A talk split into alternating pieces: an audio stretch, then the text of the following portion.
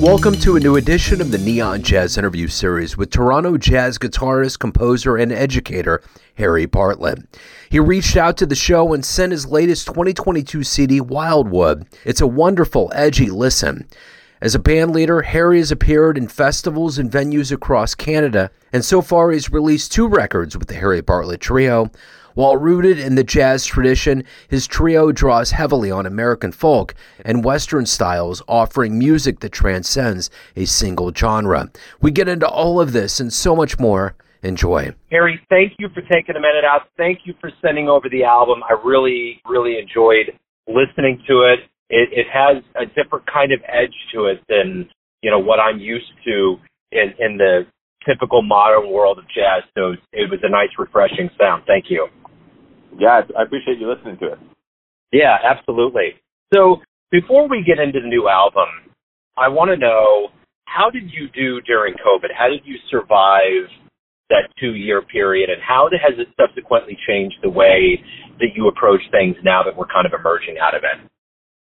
Yeah, you know, I um I I was in my undergrad at the time, uh studying jazz performance and I was in my my fourth year when the pandemic hit. And it was right at the end of everything. So it, like moving into all the final recitals and recordings, and that was all just dropped.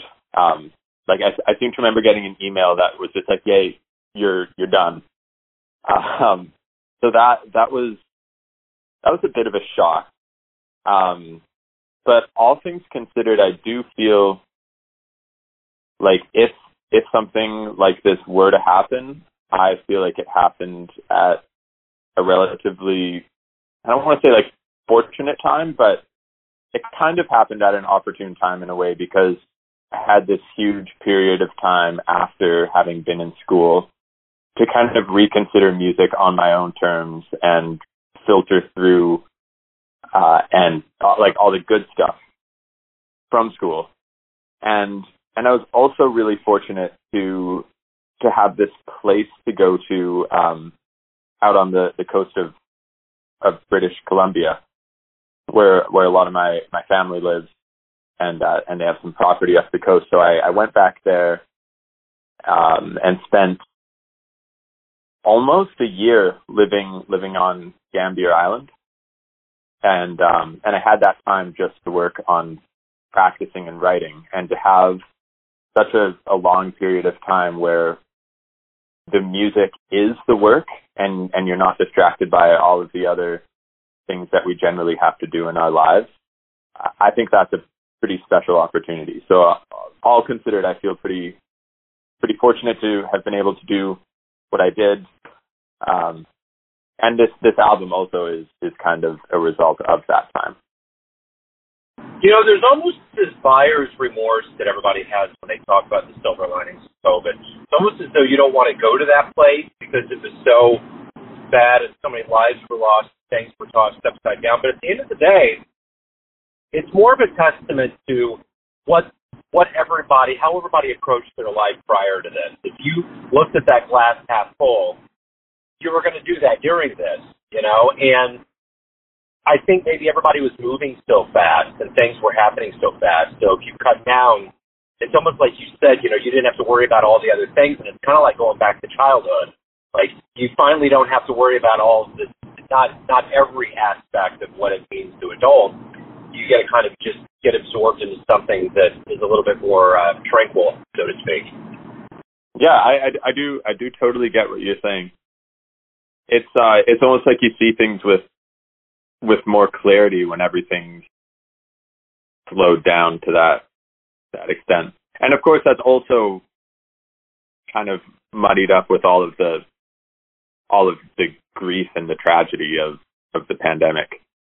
Um, but yeah, I guess there, as as you say, there are kind of two two ways of, of looking at it, and I think both both are happening at the same time.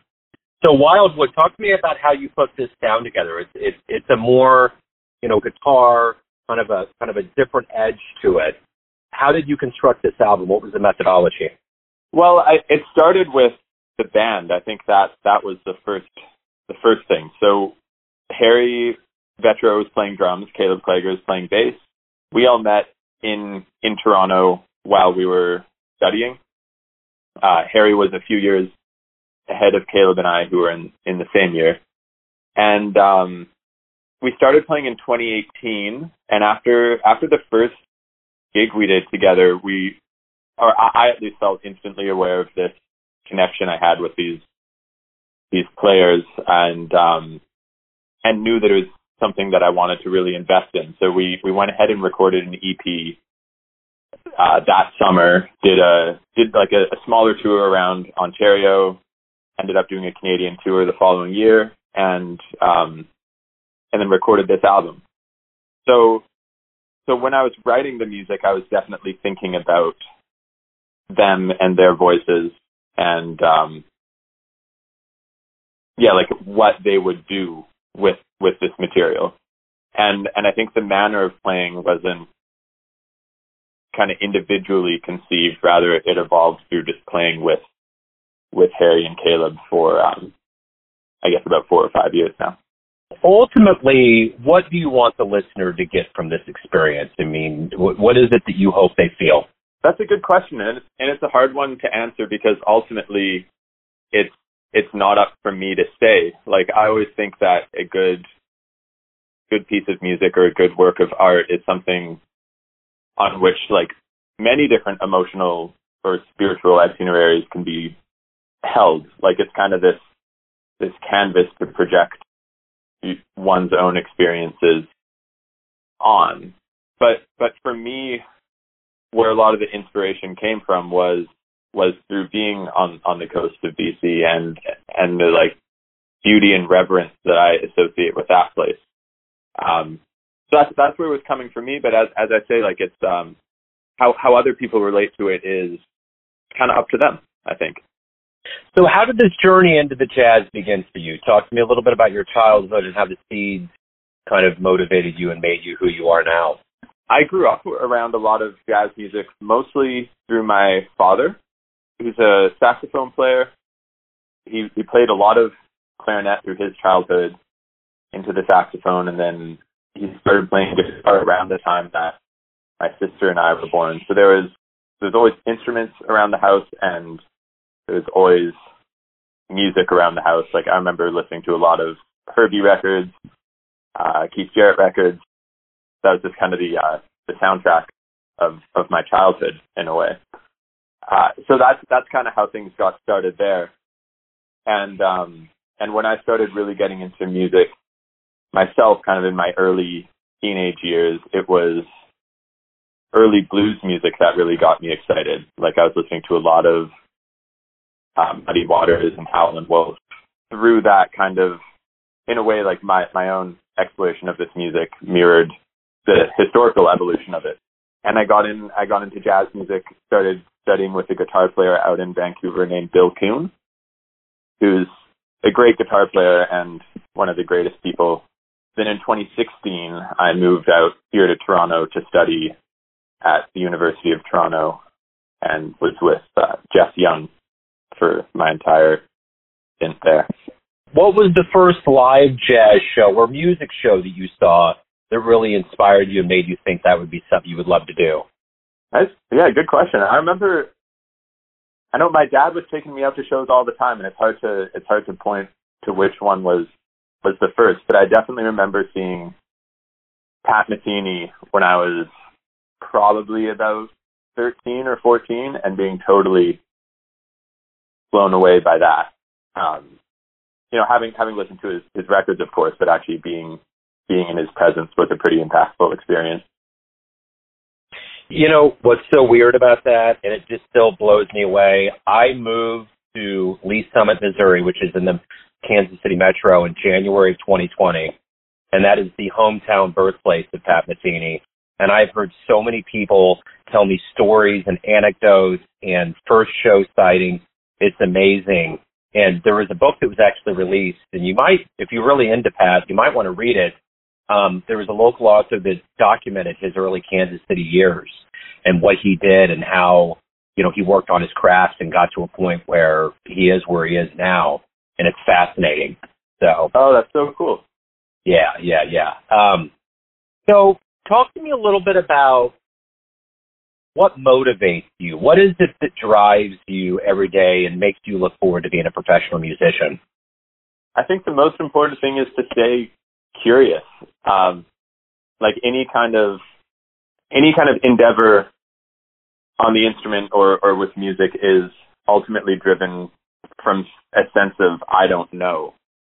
So trying to stay stay open to open to new things, listening to new new music, reading new books and, and stuff like that. Anything that that can get you curious and incite some kind of exploration. I think that's that's the really big thing. Like in the last year, for instance, I've gotten super curious about bluegrass music and have been learning about that as as much as I can and, and studying that and trying to trying to play that and and through kind of trying to trying to do things that you can't quite do, trying trying to learn about things. Um, a lot of really magical things happen because in in your trying to I'm trying to figure out how to articulate this clearly, but like in trying to do something that you can't quite do, there's something that gets you kind of fill in the gaps with your own personality, I think. And um and I think most of the music that I've written has been a result of that process. So if you could get into a time machine and go back and see a dream gig in the annals of jazz, where are you going? Who are you going to see? The stories you mentioned about Pat Metheny have, have piqued my curiosity.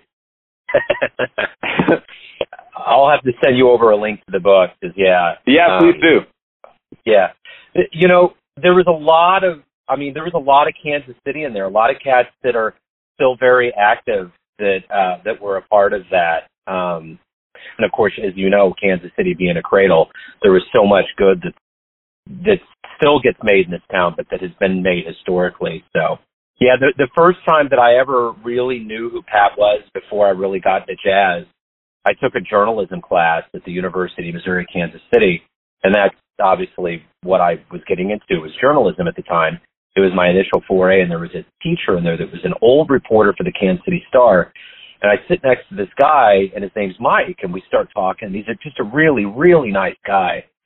And he's like, yeah, my name's Mike Metheny. And he kind of looks at me and stops. And he's just like looking at me, like waiting for me to say it. And I'm like, cool, man. Nice to meet you. And he just kind of was like, um, yeah, my big brother's kind of famous. And I was like, okay, cool. And I think I just kind of went with it. And then we finally like circled back around. And I was like, who, what's Pat's story? And he was like, oh, he's a guitar player you know, and just kind of got into it a little bit. But he was just waiting for that moment where it was like, I'm the brother of Pat. Um, but yeah. Mike's a flugelhorn player and a trumpeter, and he's released albums, and he's been very prolific in the Kansas City jazz scene as far as he's also a journalist. But anyway, that that was the first time that I ever really like got baptized into who Pat was. So it was a interesting way of getting there. Um, yeah, yeah. And when but, when would that have been? Oh man, that was in ninety three, ninety four, somewhere in there. Yeah, great. Yeah, so that was at a time where I, you know, Pat was firmly in command of his powers with Lyle and Antonio and yeah, all the guys. That, that that's a great um a great era. yeah, for sure. Um so I everyone has this perception of you your family, your friends, your fans, but ultimately you live your life. What's your perception of you? Who do you think you are? Wow. yeah, I guess there's there's so many different different levels that that you could answer answer that question on. It's the, it's what I call the therapy question. Yeah. but there's no bill to pay at the end. right, right. Yeah, who do I think I am?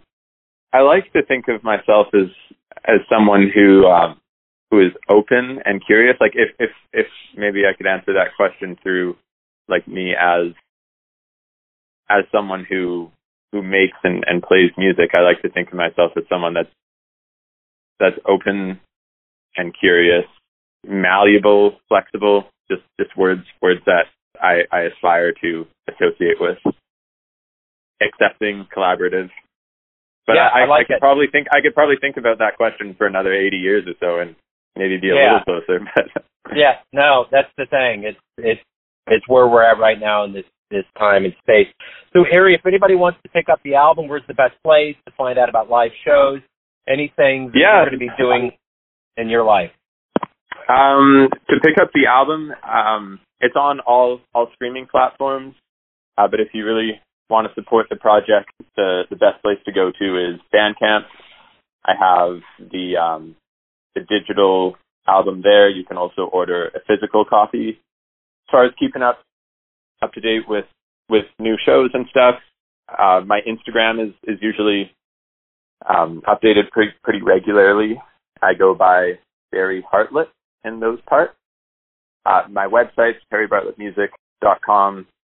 Have a calendar there. I also have a monthly newsletter that I kind of go go into a bit more depth about what projects are going on and and why they're going on. Kind of, yeah. I'll be playing playing more shows around Toronto in February through through April. Then I plan on getting down to Nashville through May uh, to do some shows down there, and um, then back up here, going to be doing a tour with the trio in the uh, kind of like June, July festival season. Harry, thank you for reaching out. Thanks for the music. Good luck with everything. Have a great holiday and a great 2023. Yeah, thanks so much, Joe. It's a pleasure talking to you. Thanks for listening and tuning in to another Neon Jazz interview, where we give you a bit of insight into the finest players in Toronto, Kansas City, and spots all over the world, giving fans all that jazz. Thanks to Harry for his time, music, and story. If you want to hear more interviews, go to Famous Interviews with Joe Dimino in the iTunes Store and Spotify. Visit Neon Jazz at youtube.com. And for everything Neon Jazz all the time, go to the neonjazz.blogspot.com. Until next time, enjoy the jazz, my friends.